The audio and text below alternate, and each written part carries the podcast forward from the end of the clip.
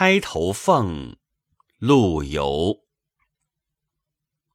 红酥手，黄藤酒，满城春色宫墙柳。东风恶，欢情薄，一怀愁绪，几年离索。错错错，春如旧。人空瘦，泪痕红浥鲛绡透。桃花落，闲池阁。山盟虽在，锦书难托。默默默。这首词写的是陆游自己的爱情悲剧。陆游的原配夫人是同郡唐氏氏族的一个大家闺秀。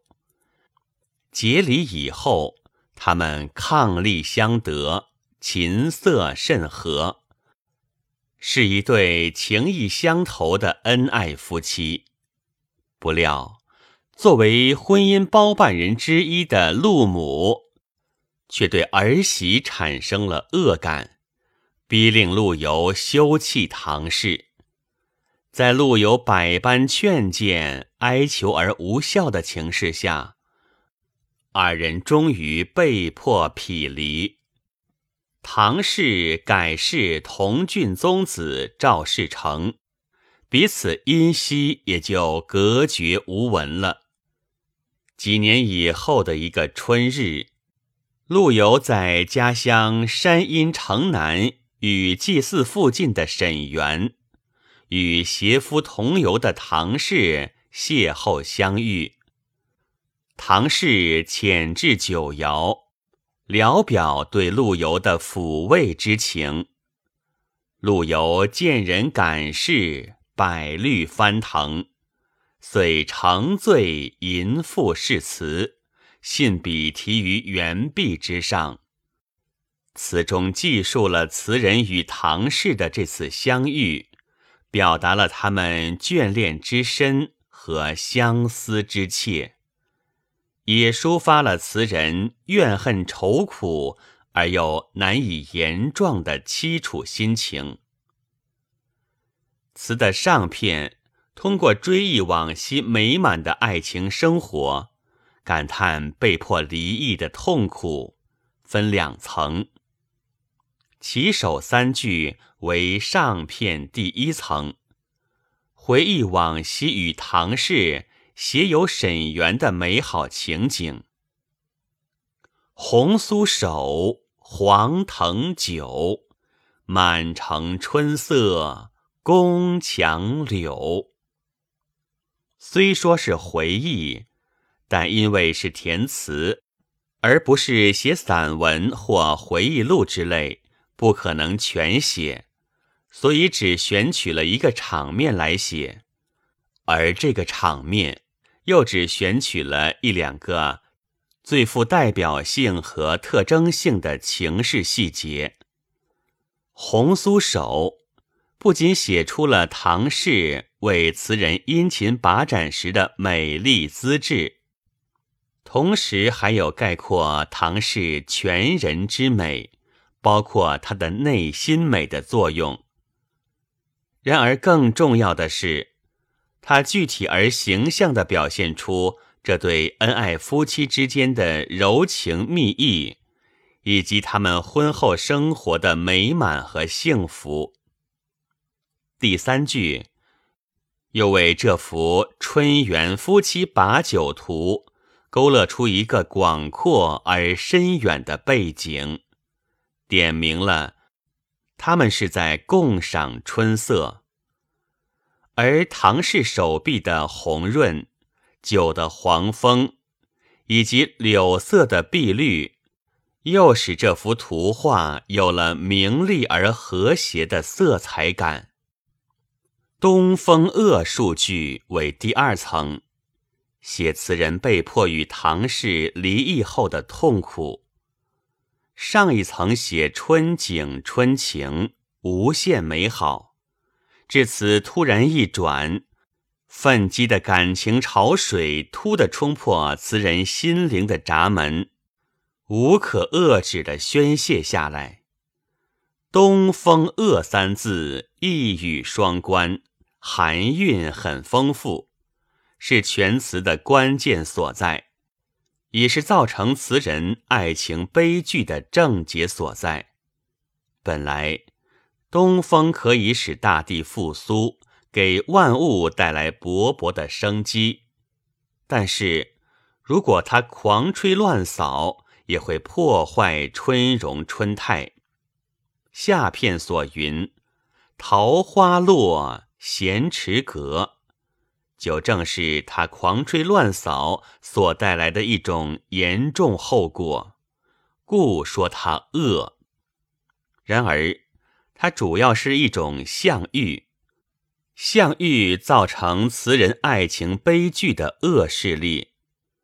至于陆母是否也在其列，答案应该是肯定的，只是由于不便明言，而又不能不言。才不得不以这种含蓄的表达方式出之。下面一连三句，又进一步把词人怨恨东风的心理书写出来，并补足一个“恶”字。欢情薄，一怀愁绪，几年离索。美满姻缘被拆散，恩爱夫妻被迫分离。使他们感情上蒙受巨大的折磨，几年来生活带给他们的只是满怀愁怨。这不正如烂漫的春花被无情的东风所摧残而凋谢飘零吗？接下来，错错错，一连三个错字。奔迸而出，感情极为沉痛。但是到底谁错了？是对自己当初不敢逆尊者意而终与父绝的否定吗？是对尊者的压迫行为的否定吗？是对不合理的婚姻制度的否定吗？词人没有明说，也不便于明说。这枚千斤重的橄榄，留给了我们读者来勤来品味。这一层虽直抒胸臆，激愤的感情如江河奔泻，一气贯注，但又不是一泻无余。其中“东风恶”和“错错错”云云，就很有味外之味。词的下片。由感慨往事回到现实，进一步书写夫妻被迫离异的深哀剧痛，也分两层。换头三句为第一层，写沈园重逢时唐氏的表现。春如旧，呈上片，满城春色聚而来，这又是此番相逢的背景。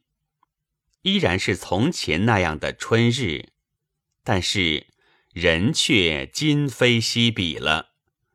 以前的唐氏，肌肤是那样的红润，焕发着青春的活力。如今，经过东风的无情摧残，它憔悴了，消瘦了。人空瘦句，虽说写的。只是唐氏容颜方面的变化，但分明表现出几年离索给他带来的巨大痛苦。像词人一样，他也为一怀愁绪折磨着；像词人一样，他也是旧情不断，相思不舍啊！不然何至于瘦呢？写容颜形貌的变化，以表现内心世界的变化，原是文学作品中的一种常用手法。但受则受矣，句间何以着一空字？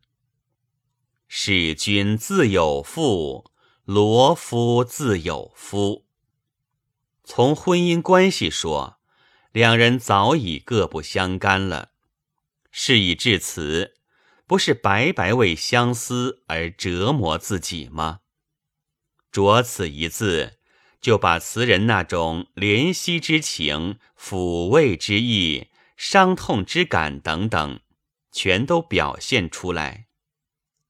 泪痕句通过刻画唐氏的表情动作，进一步表现出此次相逢时他的心情状态。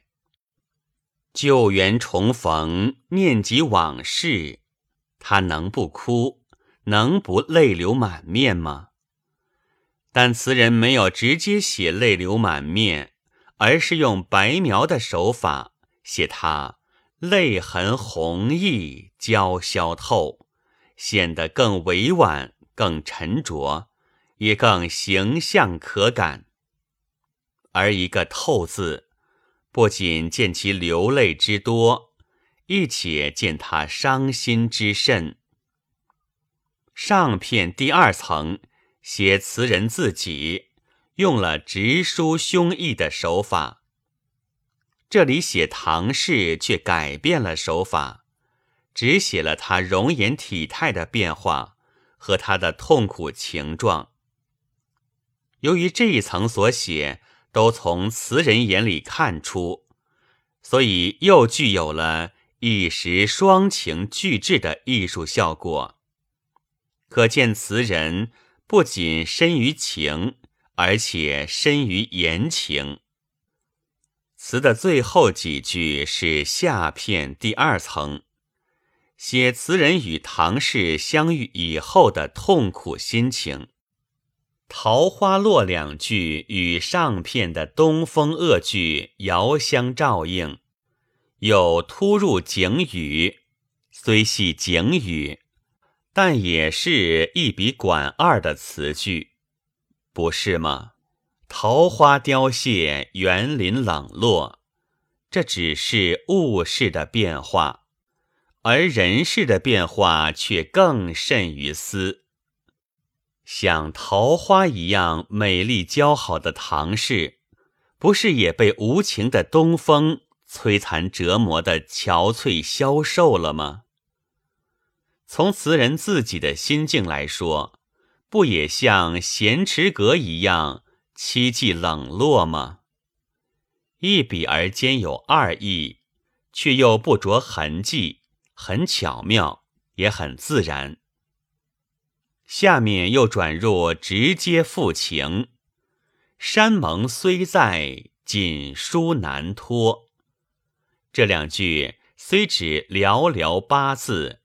却实从千回万转中来。虽说自己情如山石，永永如斯，但是这样一片赤诚的心意，又如何表达呢？明明在爱，却又不能去爱；明明不能去爱，却又割不断这爱侣情丝。刹那间。有爱有恨，有痛有怨，再加上看到唐氏的憔悴容颜和悲凄情状，所产生的怜惜之情、抚慰之意，真是百感交集，万箭簇心，一种难以名状的悲哀，再一次冲胸破喉而出，默默默，事已至此，再也无可补救，难以挽回了。这种万千感慨，还想他做什么？说他做什么？于是快刀斩乱麻，罢了，罢了，罢了。明明言犹未尽，意犹未了。情犹未终，却偏偏这么不了了之，而全词也就在这极其沉痛的喟叹声中结束了。这首词始终围绕着沈园这个特定的空间来安排自己的笔墨，上片由追西到抚今，而以东风恶转列。过片回到现实，以春如旧与上片满城春色句相呼应，以桃花落闲池阁与上片东风恶句相照应，把同一空间不同时间的情势和场景，历历如绘的叠映出来。全词多用对比手法，如上片。越是把往昔夫妻共同生活时的美好情景写得逼切如见，就越使得他们被迫离异后的凄楚心境深切可感，也就越显出东风的无情和可憎，从而形成强烈的感情对比。再如上片写红酥手，下片写人空瘦。在鲜明的形象对比中，充分地展示出几年离所给唐氏带来的巨大的精神折磨和痛苦。全词节奏急促，声情凄紧，再加上错错错和默默默，先后两次感叹，荡气回肠。大有痛不忍言、痛不能言的情致。总之，这首词达到了内容和形式的完美统一，是一首别开生面、催人泪下的作品。本文作者杨忠贤、张艳锦，朗读：白云出岫。复记。千百年来，前者时贤多以为陆游和他的原配夫人唐氏是姑表关系，事实并非如此。最早记述钗头凤词本事的是南宋陈胡的《奇旧序文》，之后有刘克庄的《后村诗话》。但陈留二世在其著录中，均未言及陆唐是姑表关系。直到宋元之际的周密，才在其《齐东野语》中说：“陆务官初娶唐氏，弘之女也，于其母为姑侄。此后，姑表说遂被视为恒言。”其实，综考有关历史文献和资料，陆游的外家乃江陵唐氏，其曾外祖父是历世仁宗、英宗、神宗三朝的北宋名臣唐介。唐介诸孙男皆以下半从心之字命名，即茂、苑、树、义、余、平。而无以从门之字命名的唐弘其人，也就是说，在陆游的舅父行中，并无唐弘其人。而陆游原配夫人的母家乃山阴唐氏，其父唐弘是宣和年间有政绩正生的鸿胪少卿唐毅之子。唐弘之昆仲。皆以门字框字命名，即抗、岳。由此可知，陆游和他的原配夫人唐氏根本不存在什么姑表关系。那么周密的姑表说就毫无来由，完全出于他的杜撰吗？不，刘克庄在其《后村诗话》中。虽然未曾言及陆唐是姑表关系，但却说过这样的话：“某氏改是某官，与陆氏有中外。某氏即指唐氏，某官即指同郡宗子赵世成。”刘克庄这两句话的意思是说，唐氏改嫁给赵世成。赵世成与陆氏有姻亚关系，事实正是如此。陆游的姨母迎国夫人唐氏，乃吴越王钱处的后人钱臣的嫡妻，宋仁宗第十女秦鲁国大长公主的儿媳，而陆游原配夫人唐氏的后夫赵世成。乃秦鲁国大长公主的侄孙，以及陆游的姨父钱臣的表侄行，恰与陆游为同一辈人。作为刘克庄的晚辈词人的周密，很可能看到过刘克庄的记述，或听到过这样的传闻，但他错会了刘克庄的意思。以致造成了千古讹传。